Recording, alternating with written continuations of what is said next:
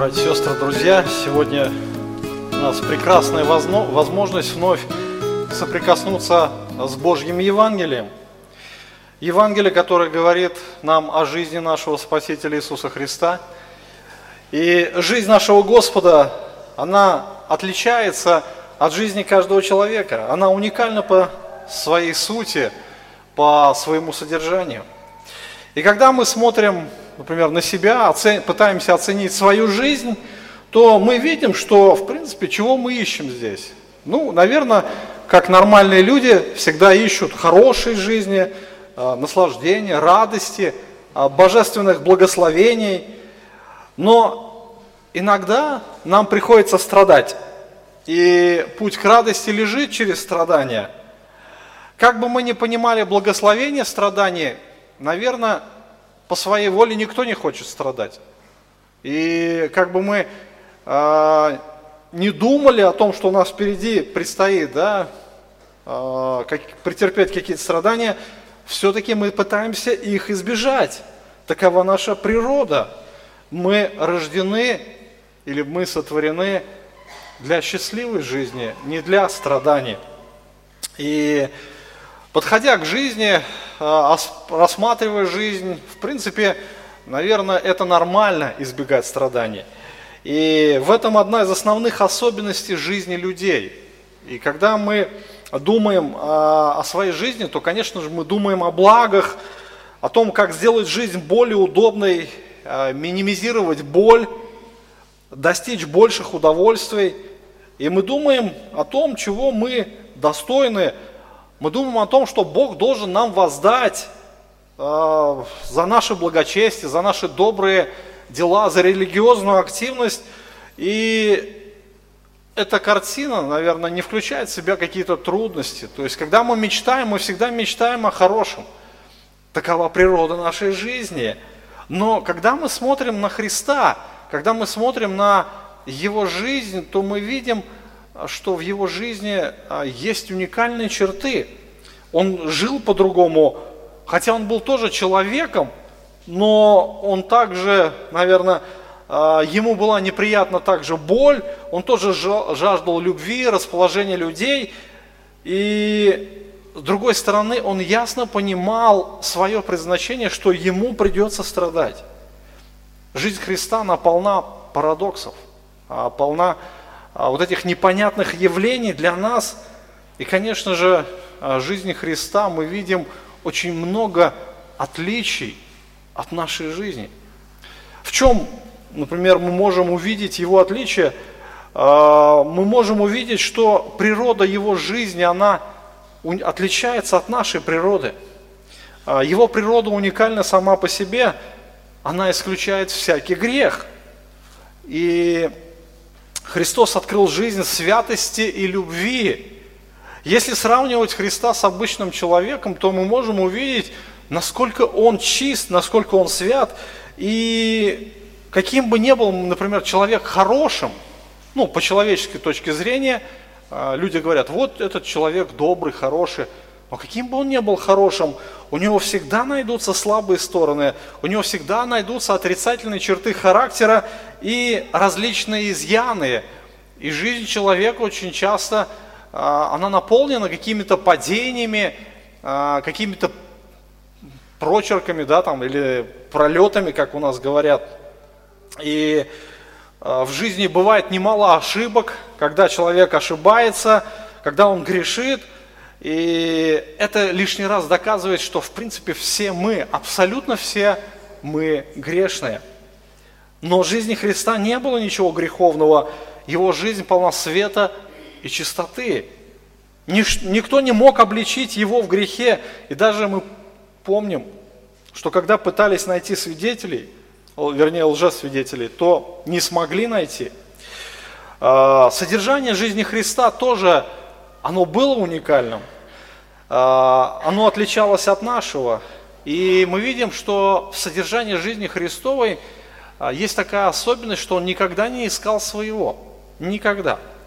Он всегда хотел прославить Отца Небесного. Он хотел всегда исполнить Его волю. И Его жизнь была посвящена не только Отцу Небесному, но она также была посвящена людям. Он э, полностью себя посвятил людям. Он мало спал, он даже не доедал, и он был все время с людьми, он был постоянно с учениками, и он никого не прогонял от себя. То есть он не избегал таких общений с людьми, которые хотели видеть его, которые жаждали, стремились идти за ним. Нет, он никогда никого не прогонял.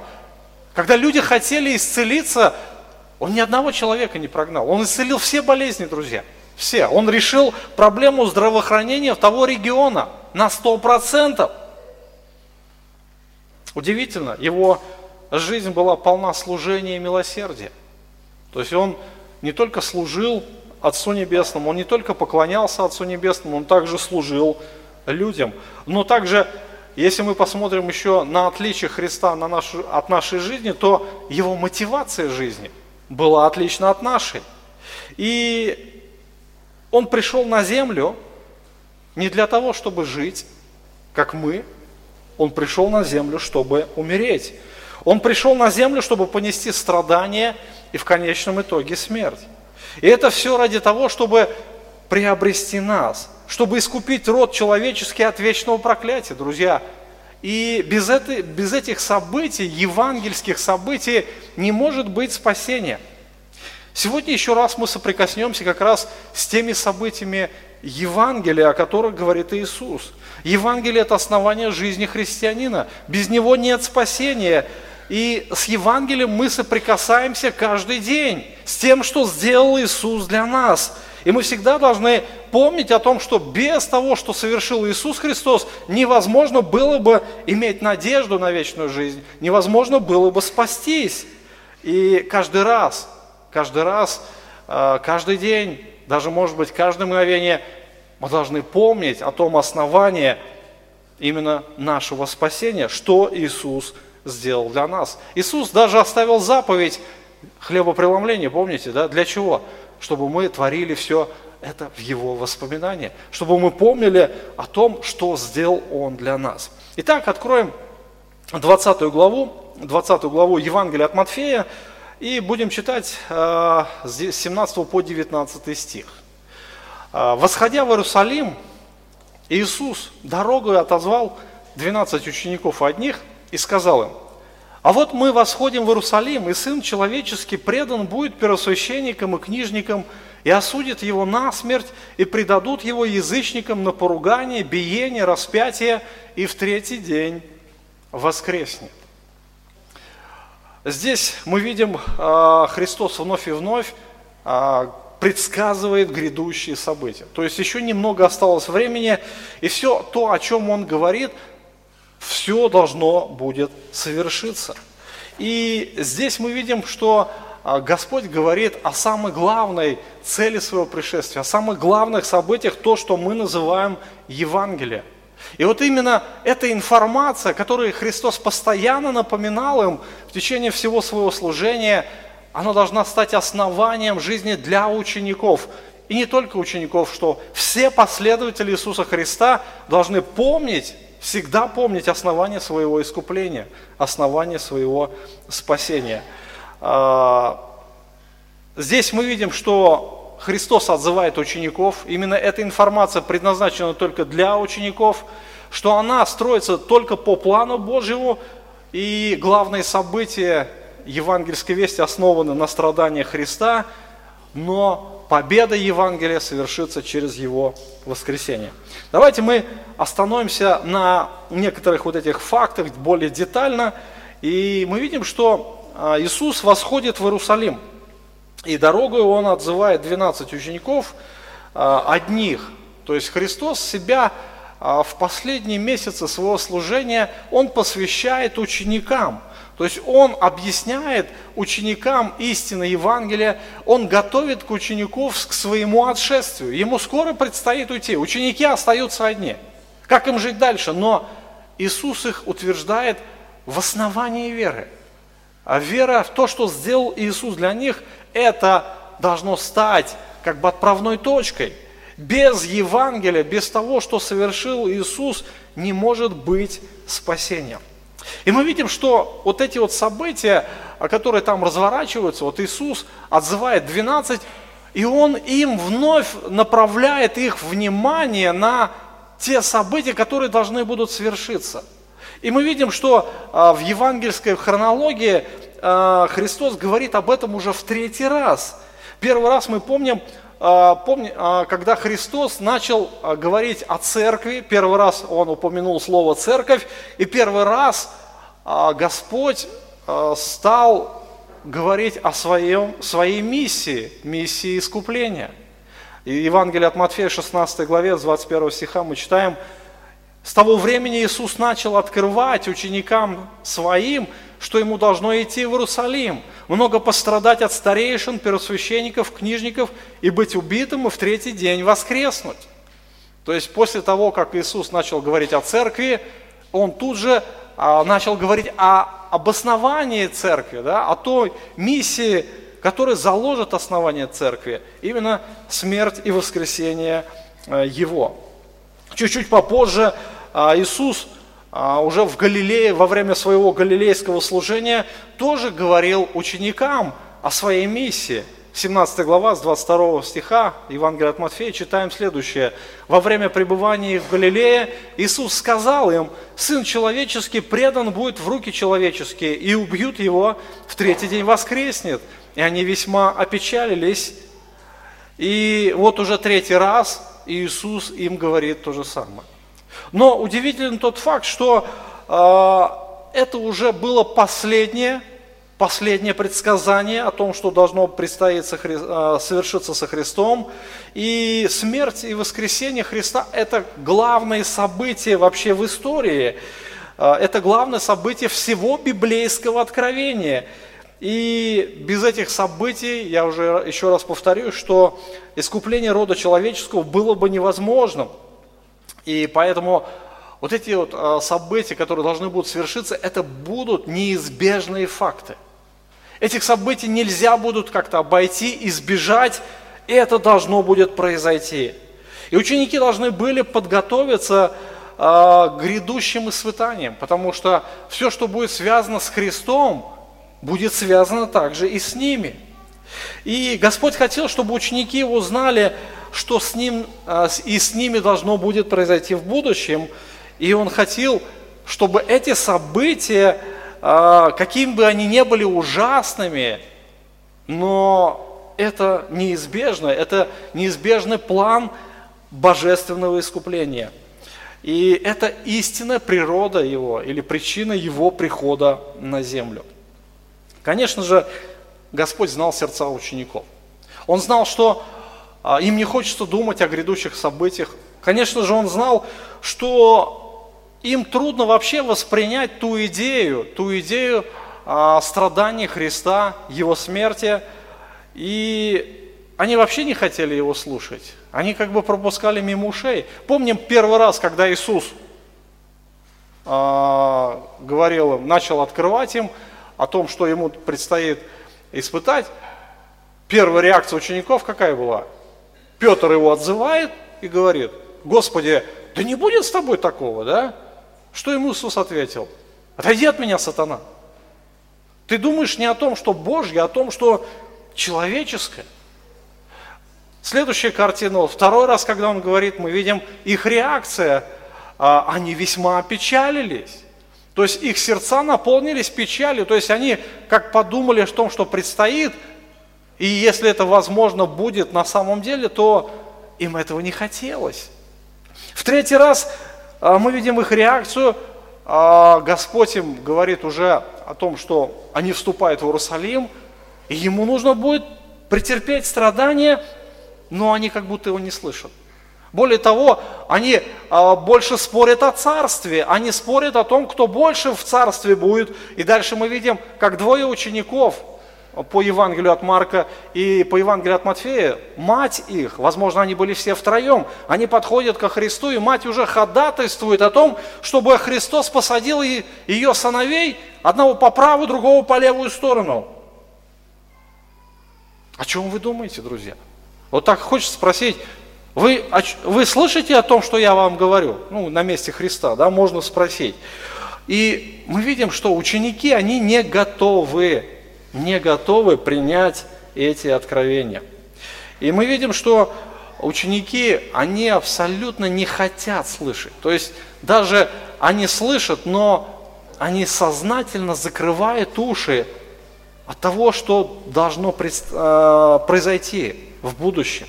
И их это ужасает, их это страшит. Ну, я просто приведу пример. Представьте себе, что завтра здесь начнутся военные действия. Реально подумайте, да? Завтра здесь начнется война. Каковы ваши чувства? Вы хотите этого? Возможно, ваше жилище будет разбомблено. Возможно, может быть, кто-то из ваших родственников погибнет. Вы хотите этого?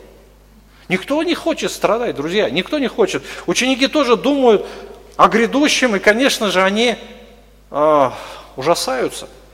Но, как бы там ни было, какие бы ни были эти ужасные откровения с их позиции, да, это нужно пройти, это неизбежно. И ученики Христова должны будут стать носителями Евангелия, носителями божественного откровения о спасении. Позже они поймут значимость этих событий. Апостол Петр уже в своем послании пишет следующее, в первой главе с восемнадцатого стиха. «Знаю, что нетленным серебром или золотом искуплены вы от суетной жизни, преданной вам от отцов, но драгоценной кровью Христа, как непорочного чистого агнца, предназначенного еще прежде создания мира, но явившегося в последние времена для вас, уверовавших через Него в Бога, который воскресил Его из мертвых, дал Ему славу, чтобы вы имели веру и упование на Бога».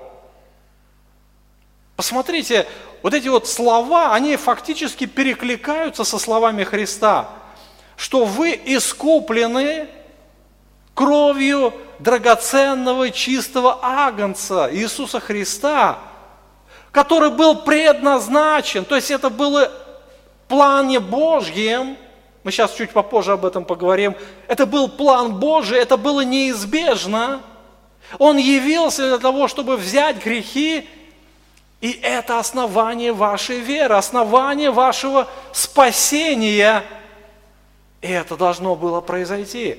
На тот момент Петр этого не понимал. Это осознание пришло к нему после. Апостол Павел был вообще неверующим человеком на тот момент, но после того, как Иисус ему явился, он уже писал в Коринф следующее: «Напоминаю вам, братья, Евангелие, которое я благовествовал вам, которое вы приняли, которым вы утвердились, которым и спасаетесь». Вы приняли, утвердились и спасаетесь, то есть другого не дано. В чем сущность этого Евангелия? Второй стих. «Которыми спасаетесь, если преподанное удерживаете так, как я благовествовал вам, если только нечетно уверовали, ибо я первоначально преподал вам, что и сам принял, то есть, что Христос умер за грехи наши по Писанию, что Он был погребен и что воскрес в третий день по Писанию». Опять, он уже говорит о событиях уже в прошедшем времени, но это главное, это то, что должно было произойти, это должно быть произойти неизбежным. И эти события нельзя как-то обойти, как-то избежать их было. Нет, Христос пришел именно ради этих событий, поэтому Евангелие является основанием жизни для учеников, для его последователей. Друзья, это не только учеников касалось тогда, это касается каждого из нас. В кого вы верите? Верите ли вы во Христа? В то, что Он сделал для вас? Являетесь ли вы Его, вы его последователем? Помните, что откровение Христово предназначено только для последователей. Только те, кто пошел за Ним и принял Его жертву. И как бы вы ни относились к этому откровению, мы должны помнить, что без Евангелия нет спасения, нет, не может быть надежды, не может быть вечной жизни, не может быть прощения грехов. И Бог прощает только тех, кто принимает это божественное откровение. Мир по-разному относится ко Христу, но только истинные последователи основывают свое спасение на том деле, которое совершил Иисус Христос. Вот это очень важно, должны понять. Если вы последователь Христа, значит, это откровение для вас. Оно предназначено только для учеников. Следующее, оно а, осуществляется, Евангелие осуществилось по Божьему плану. То есть мы видим, что Иисус восходит в Иерусалим. То есть это был последний исход, да, его последнее посещение Иерусалима. И мы помним по, опять же, евангельской хронологии, что он вначале совершал в Иудее служение, потом перешел в Галилею, там он нес служение продолжительное время. Позже он уже переправился в Пирею, расположенную на другом берегу Иордана. И уже пройдя по восточному берегу реки Иордан, они перешли где-то там в районе Иерихона и начали восходить в Иерусалим. Мы знаем, что Иерихон расположен на север от Мертвого, от Мертвого моря. Мертвое море, оно почти что, оно находится ниже уровня земли, на, примерно на четыреста метров. То есть такой большой перепад. И Иерихон как раз находится в той низине. И дальше мы видим, что по географии Иерусалим находится уже на расстоянии всего двадцати трёх километров от Иерихона, но он поднимается на семьсот шестьдесят два метра от уровня моря. Вот представляете, за такой короткий промежуток, двадцать три километра, перепад в почти в полтора километра по высоте. То есть фактически путешественникам, те, кто шел в Иерусалим, им пришлось, приходилось восходить. То есть когда вы будете читать в Писании, особенно псалмы, вы увидите вот эту особенность, путь восхождения, да, путь восхождения. То есть когда э, люди шли на поклонение Богу в храм, они восходили, они шли в Иерусалим э, по наклонной поверхности. Здесь мы видим, что Иисус вместе с учениками э, и с другими путешествующими, они э, обходят, они направляются в Иерусалим, и они идут по тому пути, по которому ну, шли обычно евреи, чтобы э, не посещать язы, полуязыческую Галиле, э, эту, Самарию. Они обходили Самарию стороной, и мы видим, что Иисус в это время отзывает своих учеников. Возможно, ученики были в толпе народа, толпа сопровождала Христа всегда, особенно на последнем таком этапе его служения. И вот Господь их подзывает и говорит: вот, вот. То есть вот это слово «вот» опять, оно встречается очень часто в этом Евангелии, и в греческом языке вот это слово употребляется, когда к слушающему нужно на... сконцентрировать внимание на очень важных вещах. То есть нужно привлечь внимание, внимание. Все напряглись, да? Что же он сейчас скажет? Вот примерно то же самое. Вот, это вот а, такой эквивалент. То есть когда мне нужно обратить внимание на какие-то вещи, очень важные вещи, я стараюсь его привлечь. Вот это слово употребляется здесь. И Христос говорит о самых важных вещах. В Евангелии от Марка в параллельном месте мы читаем: когда они были на пути, восходя в Иерусалим, Иисус шел впереди их, а они ужасались, следуя за Ним. В страхе, были, а, были в страхе. Подозвав двенадцать, он опять им начал говорить о том, что будет с Ним. Посмотрите, вот это вот Марк, он очень точно описывает вот это состояние учеников. Они знали, но они боялись. Они не хотели об этом думать, они не хотели об этом говорить. У них был страх, страх грядущего, страх страдания. Смотрите, он идет впереди. Они отстали, они смешались с толпой, и они идут нехотя, как будто их тащат на веревке. То есть вот такое моральное состояние было учеников. Иисус, Он же сердцеведец, Он же все это видит, Он все прекрасно понимает. И как мудрый учитель, что нужно было Христу сказать ученикам? Христос должен был утвердить учеников. утвердить их в том, чтобы они не боялись идти с Ним. Он направлял внимание на будущее, что все это происходит не случайно, по Божьему плану. Ему предстоит это совершить. Его страдания и смерть нельзя назвать ни просчетом, ни случайностью. И он идет целенаправленно по определенному плану. И вот эти события были менее всего неожиданностью для Христа. Напротив, он знал об этом прежде, прежде чем вот эти убийцы в лице первосвященников, в лице духовенства составили свои порочные планы. И его, вот эти планы были задуманы Богом еще изначально, еще до создания мира. Когда Иисус родился, когда Иисус уже был подростком, помните вот ту историю, когда он был в храме, когда родители его искали, они пришли, и они говорят: сын, что ты сделал с нами? Помните, да, вот та история. Он сказал интересные слова, он говорит: я должен быть в том, что принадлежит отцу моему, да? Буквально это обозначает: я должен участвовать в трудах отца моего. И в последние его слова жизни, земной жизни, какие были? Одно слово: совершилось. То есть он все сделал, он все сделал предназначенное для него отцом. Он все сделал, и его цель была достигнута, его жизнь и служение, они были совершены. И он обладал вот этим божественным предвидением. И он тысячи раз, он это все прокручивал, наверное, в голове своей. И он тоже был человек.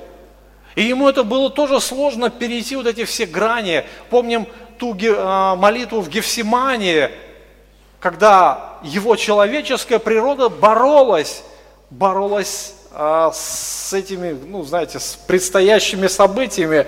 Он не хотел, по-человечески не хотел страдать. И он понимал, что ему предстоит пройти очень тяжкий путь. Все внутри противится, все противится, но он молится: не моя воля, но твоя. Мы изучаем с вами Ветхий Завет, и мы видим, что в Ветхом Завете Бог требовал за грехи человека приносить жертву животных. И через жертву Бог показывал путь к прощению грехов. Именно то, что за грех должна пролиться кровь. За виновного должен умереть невиновный. Бог показывает как раз этот путь замещения. И в, требу, в требованиях Ветхого Завета, в ритуалах, эти принципы были лишь прообразами. То есть это то, что должно будет совершиться в будущем. И никакая, мы знаем, что никакая жертва, предложенная человеком, никакие, никакой, никакой телец, никакой козел или овца, они не могли уничтожить грехи. И только Бог мог предоставить такую жертву, которая решила проблему греха. И когда Иисус умер на кресте, мы знаем, что завеса разорвалась надвое, и жертвоприношение, оно потеряло э, всякий смысл. Прошло еще немножко более сорока лет, и храм будет вообще разрушен. Так что и возможность приносить ветхозаветные жертвы э, не будет никакой. Один толкователь пишет: ученики знали, что идут в Иерусалим, чтобы праздновать Пасху вместе с Иисусом. Но они не предполагали, что Иисус является последним и истинным пасхальным агнцем. Они все еще думали о льве, а он думал об агнце. Они думали о царстве, он думал о жертве. Они думали о славе, он думал о страданиях и смерти. Ученики не понимали в полной мере ветхозаветного учения о Мессии, как они понимали, они того, что Иисус постоянно говорил им о себе. Итак, Иисус готовит учеников к предстоящим испытаниям. И Он хочет им объяснить, что все это должно произойти по божественному плану. И все это должно закончиться Его победой, друзья. Страдание закончится Его победой. Вот на что обращает внимание Иисус. Ученики должны были довериться словам Христа и принять те божественные откровения. Но ученики видят другую сторону. Они видят только страдания. Они не видят победы, и они не хотят об этом разговаривать. И они думают больше, наверное, о царстве, они думают о славе, но не хотят видеть как раз путь к этому царству. И Христос говорит об основаниях, основаниях для установления грядущего царства. Сын человеческий предан будет первосвященникам и книжникам, и осудят его на смерть, и предадут его язычникам на поругание, биение и распятие. Обратите внимание, каждое слово, оно наполнено болью, оно наполнено страданиями, оно наполнено глубокими переживаниями. И в плане божественного искупления человечеству Христу необходимо как раз было стать жертвой за грехи. Послание к евреям мы читаем следующее, десятая глава с четвёртого стиха. «Невозможно, чтобы кровь тельцов и козлов уничтожала грехи. Посему Христос, входя в мир, говорит, жертвы, приношения ты не восхотел, но тело уготовал мне. Всесожжение жертвы за грех не угодно тебе. Тогда я сказал, вот иду, как вначале в книге написано мне, исполнить волю твою, Боже. Сказав прежде, что ни жертвы, ни приношений, ни всесожжений, ни жертвы за грех, которые приносятся по закону, ты не восхотел и не благоизволил, потом прибавил, вот иду исполнить волю твою, Боже. Отменяет первое, чтобы постановить второе. По этой воле мы освящены единократным приношением тела Иисуса Христа». Невозможно было уничтожать грехи людей жертвами тельцов и козлов, поэтому Христу необходимо, стало быть, необходимо было стать этой жертвой за грех. Предстоящие страдания – это цель божественного плана, это цель того, что Господь задумал еще прежде создания мира. Христа должны будут предать в руки первосвященников и книжников. Кто такие первосвященники и книжники? И мы читаем в Писании, что Бог установил институт священства. На самой нижней, низшей ступени стоят левиты. Их было несколько тысяч. Они не осуществляли никаких священнических функций, они просто служили при храме. Они помогали священникам, они подносили воду, носили дрова, кололи, зажигали, чистили, мыли и так далее. То есть это их основная функция. И рядовые священники, рядовые священники были также, они служили в разных качествах в скинии, потом в храме. К новозаветнему времени образовалась еще одна группа, которая называлась первосвященники. Эти люди представляли себя наследственную аристократию священства. То есть мы помним, что первым первосвященником был Аарон. Первосвященники должны были по наследству, да, передаваться вот этот чин. И первосвященник, он являлся главным, так сказать, в этой всей системе. Он следил за порядком, и он выполнял основные священнические функции. Он имел один, единственный, он один мог раз в год зайти во святое святых с кровью искупительной жертвы. Дальше мы читаем, что книжники – они занимали положение не по наследству, а благодаря своей учености. То есть они очень хорошо а, знали закон. Изначально книжник, он переписывал Священное Писание, и так как они постоянно писали его, писали, переписывали, Писание закладывалось в сознание, и потом они уже начали его толковать. То есть книжники – это своего рода как бы направление, это движение, это как своего рода как партия или каста, каста религиозной элиты, можно так сказать. Итак, Христос говорит о том, что вот эти вот религиозная элита вынесет ему смертный приговор.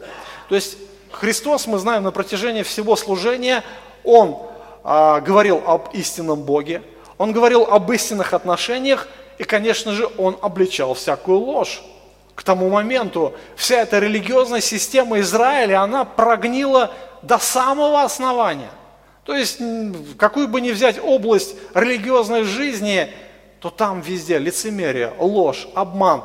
Все это было только напыщено, скрыто вот этой маской религиозности, но сплошное зло царило в народе Божьем.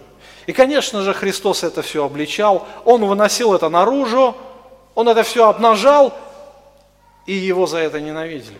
Его за это ненавидели, и их ненависть росла по мере того, как он нес истину, как он их обличал.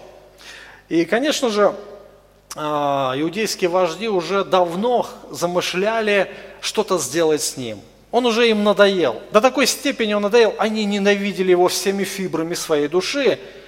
И, конечно же, они искали удобной возможности убить его.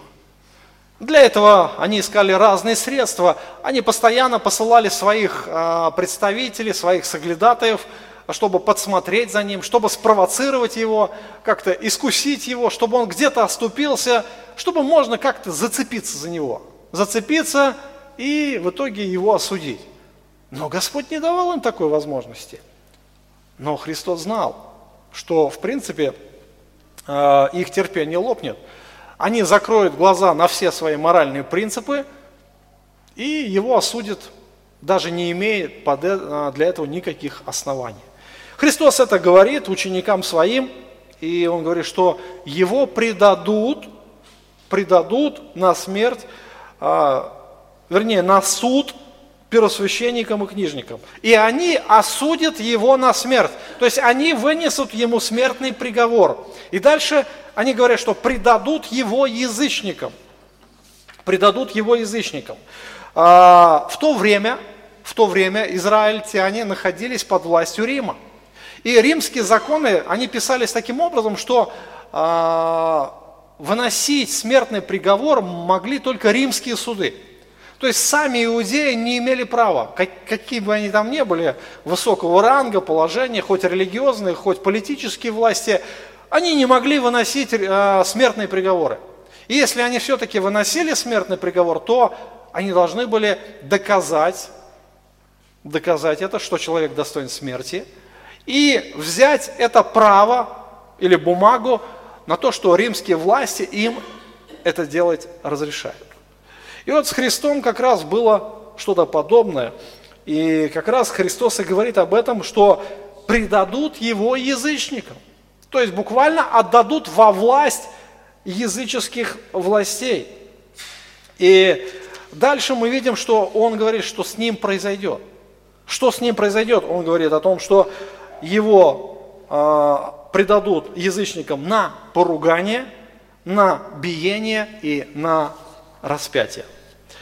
Предадут на поругание. Поругание – это буквально моральное унижение. Это унижение человеческого достоинства. Это то, что, наверное, никто не хочет пережить. Каждый из нас думает о себе, наверное, с какой-то честью, да, с каким-то достоинством. Мы думаем, что мы достойны чего-то. И никому не нравится, никому абсолютно не нравится, когда его унижают. Особенно достоинство его. Но мы видим, что Христа унижали как только могли и кто только мог. Евангелие от Матфея мы читаем в двадцать шестой главе. Тогда плевали ему в лицо и заушали его. Другие уже ударяли его полонитом и говорили: «Прореки нам, Христос, кто ударил тебя?» Ну, представляете вот эту всю ситуацию. Просто человек, который не имеет никаких прав, никаких свобод. И просто вот, ну, хочется мне поиздеваться над другим, да, и издевается. То есть, и тебе за это ничего не будет. И вот с Христом, в принципе, было то же самое. Его, когда привели в первосвященнический двор, первосвященнического дома, храмовые служители буквально издевались над ним. То есть мы видим, что как могли, пинали его, били, да, то есть э, ударяли его, по лицу буквально били, по лицу били, сзади, э, знаете, есть такая детская игра, детская игра, там, я уж не помню, как она называется, угадайка, то есть человек стоит, сзади там раз кто-нибудь заденет его, да, там кто и должен угадать, кто же его задел. И если угадал, там дальше он там мается должен. С Христом было что-то подобное, но там было, не, это не детская игра, там его били со всей мо- мощи. То есть э, сзади его по лицу э, наносили удары и говорили: «Ну, ты же Бог, ты же Бог, ну прореки, кто тебя ударил». То есть буквально было такое издевательство. Э, Это продолжалось фактически ну, долгое время, ночью, ночью. Кто только хотел, мог над ним поиздеваться. И после того, как его предали к римлянам, мы видим дальше, происходит картина его унижения, унижения человеческих достоинств. Иисус не был римским гражданином, поэтому а, путь к издевательству был для солдат открыт полностью. Да? То есть римских граждан запрещено было там пытать, унижать как-то, но если это не был римский гражданин, то все. Там была полная, абсолютная свобода. А в двадцать седьмой главе того же Евангелия мы читаем с двадцать седьмого стиха. «Тогда воины правителя, взяв Иисуса в приторию, собрали на него весь полк, и, раздев его, надели на него багряницу. И, сплетши венец из стерна, возложили ему на голову, дали ему в правую руку трость, становясь пред ним на колени. Насмехались над ним, говоря: радуйся, царь иудейский! И плевали на него, и, взяв трость, били его по голове». Представьте эту картину, опять же, когда э, у людей нет никаких тормозов внутри, нет никаких моральных принципов, и вот перед тобой, знаете, вот такое, э, ну, как бы такое существо, над которым можно поиздеваться. И тебе за это тоже ничего не будет. И воины, они уже, э, у них есть уже опыт, опыт такой, знаете, издевательств, для них это уже своего рода шутка стала. Они били, они пытали пленников, били пленников.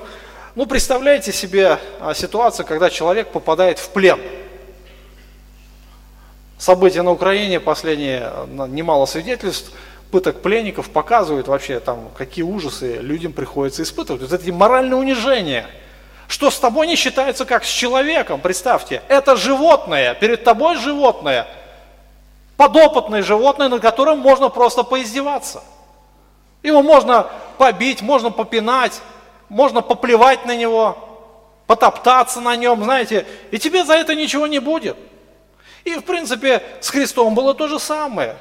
И кому только не лень. Смотрите, собрали весь полк. Весь полк собрали. Все воинство преторианское, то, что охраняло а, притория, вот это а, преторианский полк, а, все, что охраняло Пилат, вот эти римские власти в Иерусалиме, собрали весь полк. И каждый мог подойти, плюнуть, каждый мог ударить, пинуть и так далее. То есть вот это было состояние унижения. Ты не человек, ты никто, ты земля, ты грязь.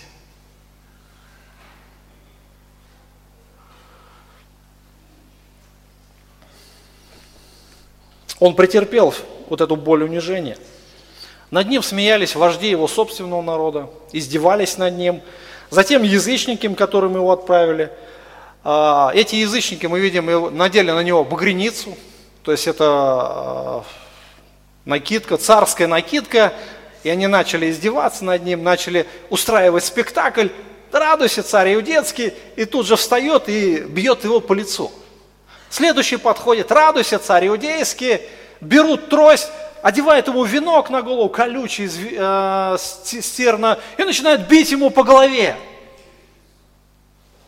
Иголки вонзаются. Это все должен был претерпеть наш Спаситель. Мы можем еще много говорить об этом, э, какие Христос принес, э, претерпел э, унижение, унижение э, и поругание, моральное унижение. Фактически Христа смешали с грязью. Его сделали никем. Даже к рабам так не относятся, друзья. Даже к рабам так не относятся. Но Христос говорит о том, что не только его, э, над ним надругались, его еще и били. Его еще и били. Э, Христос не только перенес эти морально внутренние унижения, оскорбления, оплевания, но также и физические издевательства. Мы не знаем, сколько принял на себя ударов наш Спаситель. Его били по лицу, его били по телу, его били по ногам, по рукам. Куда только можно, его били, били и били.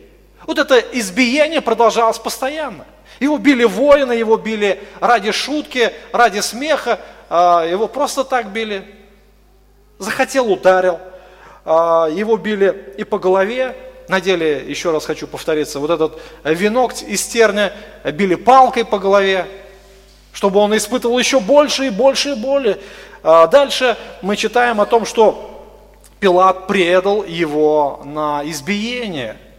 А что значит избиение? Ну, это бичевание, буквально, когда а, человек должен был претерпеть еще и физические муки от ударов плетьми. А, распятие на тот момент было самой жестокой казнью, и на кресте разбина, распинали а, разбойников, и часто очень ну, человек мог оставаться жить долгое время, и в некоторых случаях даже люди выживали после распятия. Исторические факты свидетельствуют об этом. Но чтобы человек уже умер наверняка, его предавали бичеванию.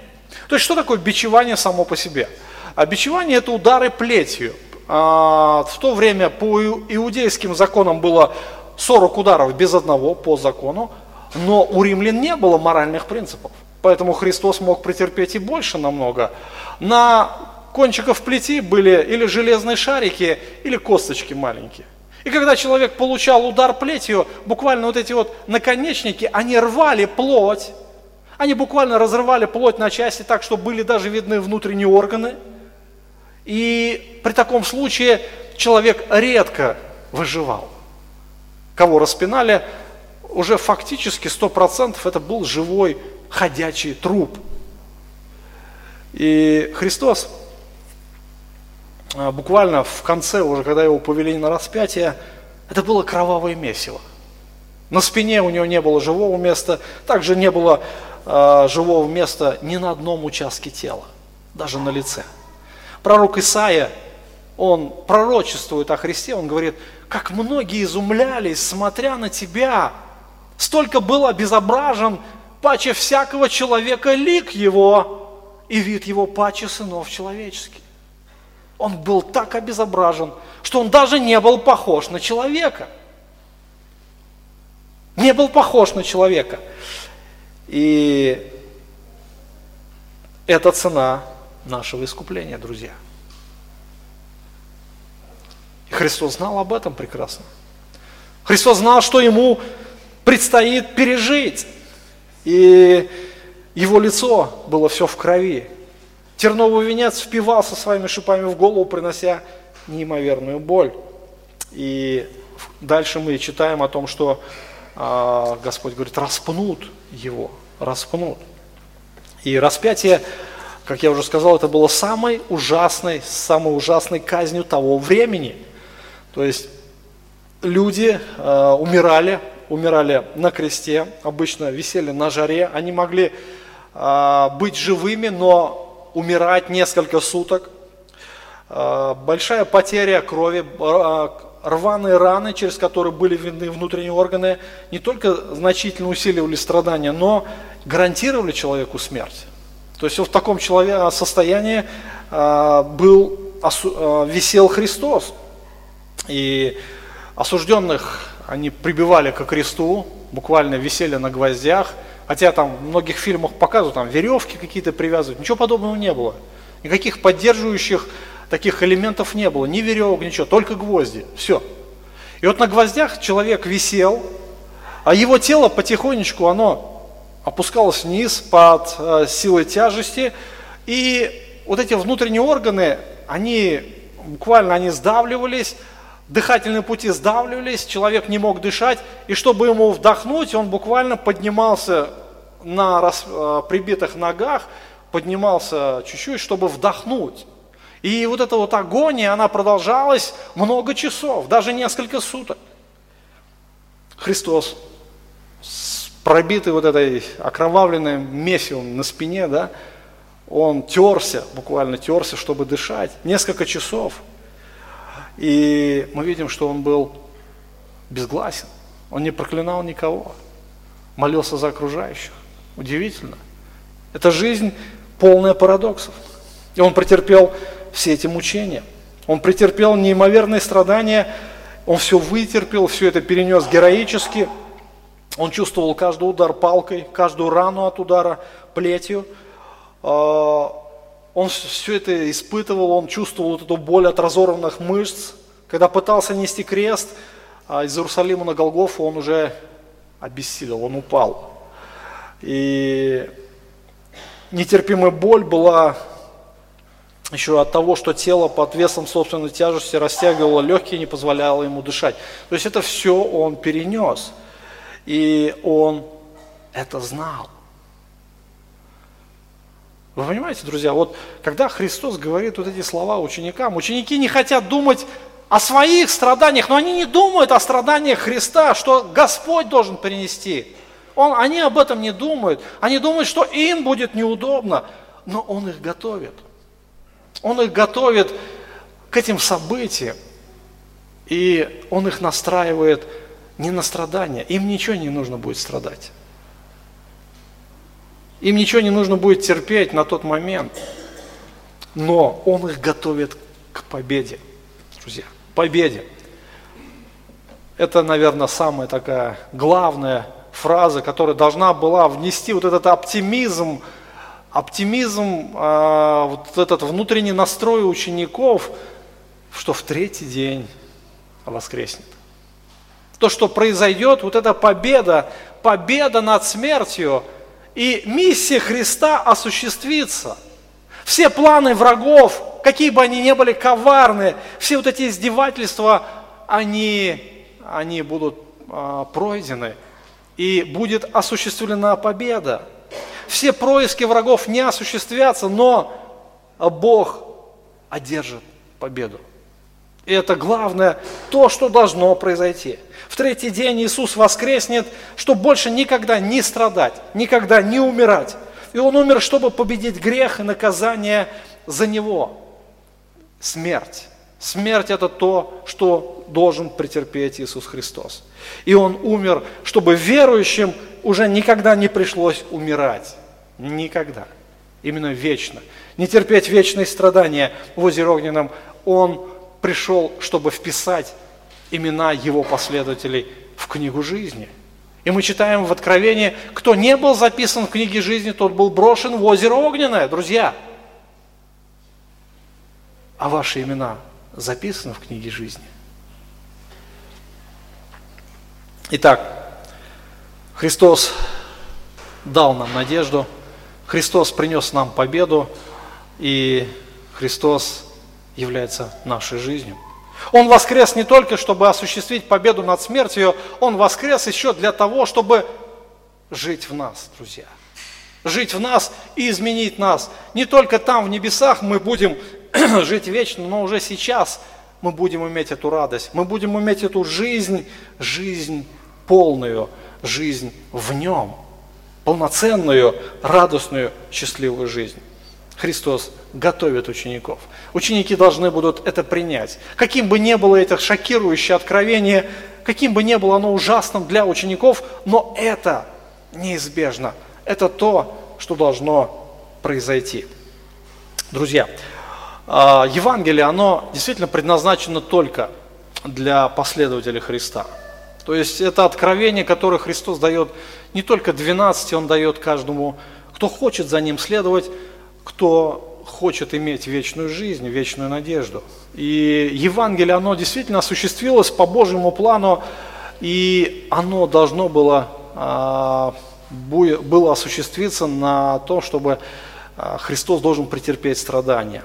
Но самое главное, помните, что Христос воскрес, и теперь Он никогда не умрет, и Он дает вечную жизнь каждому, кто последовал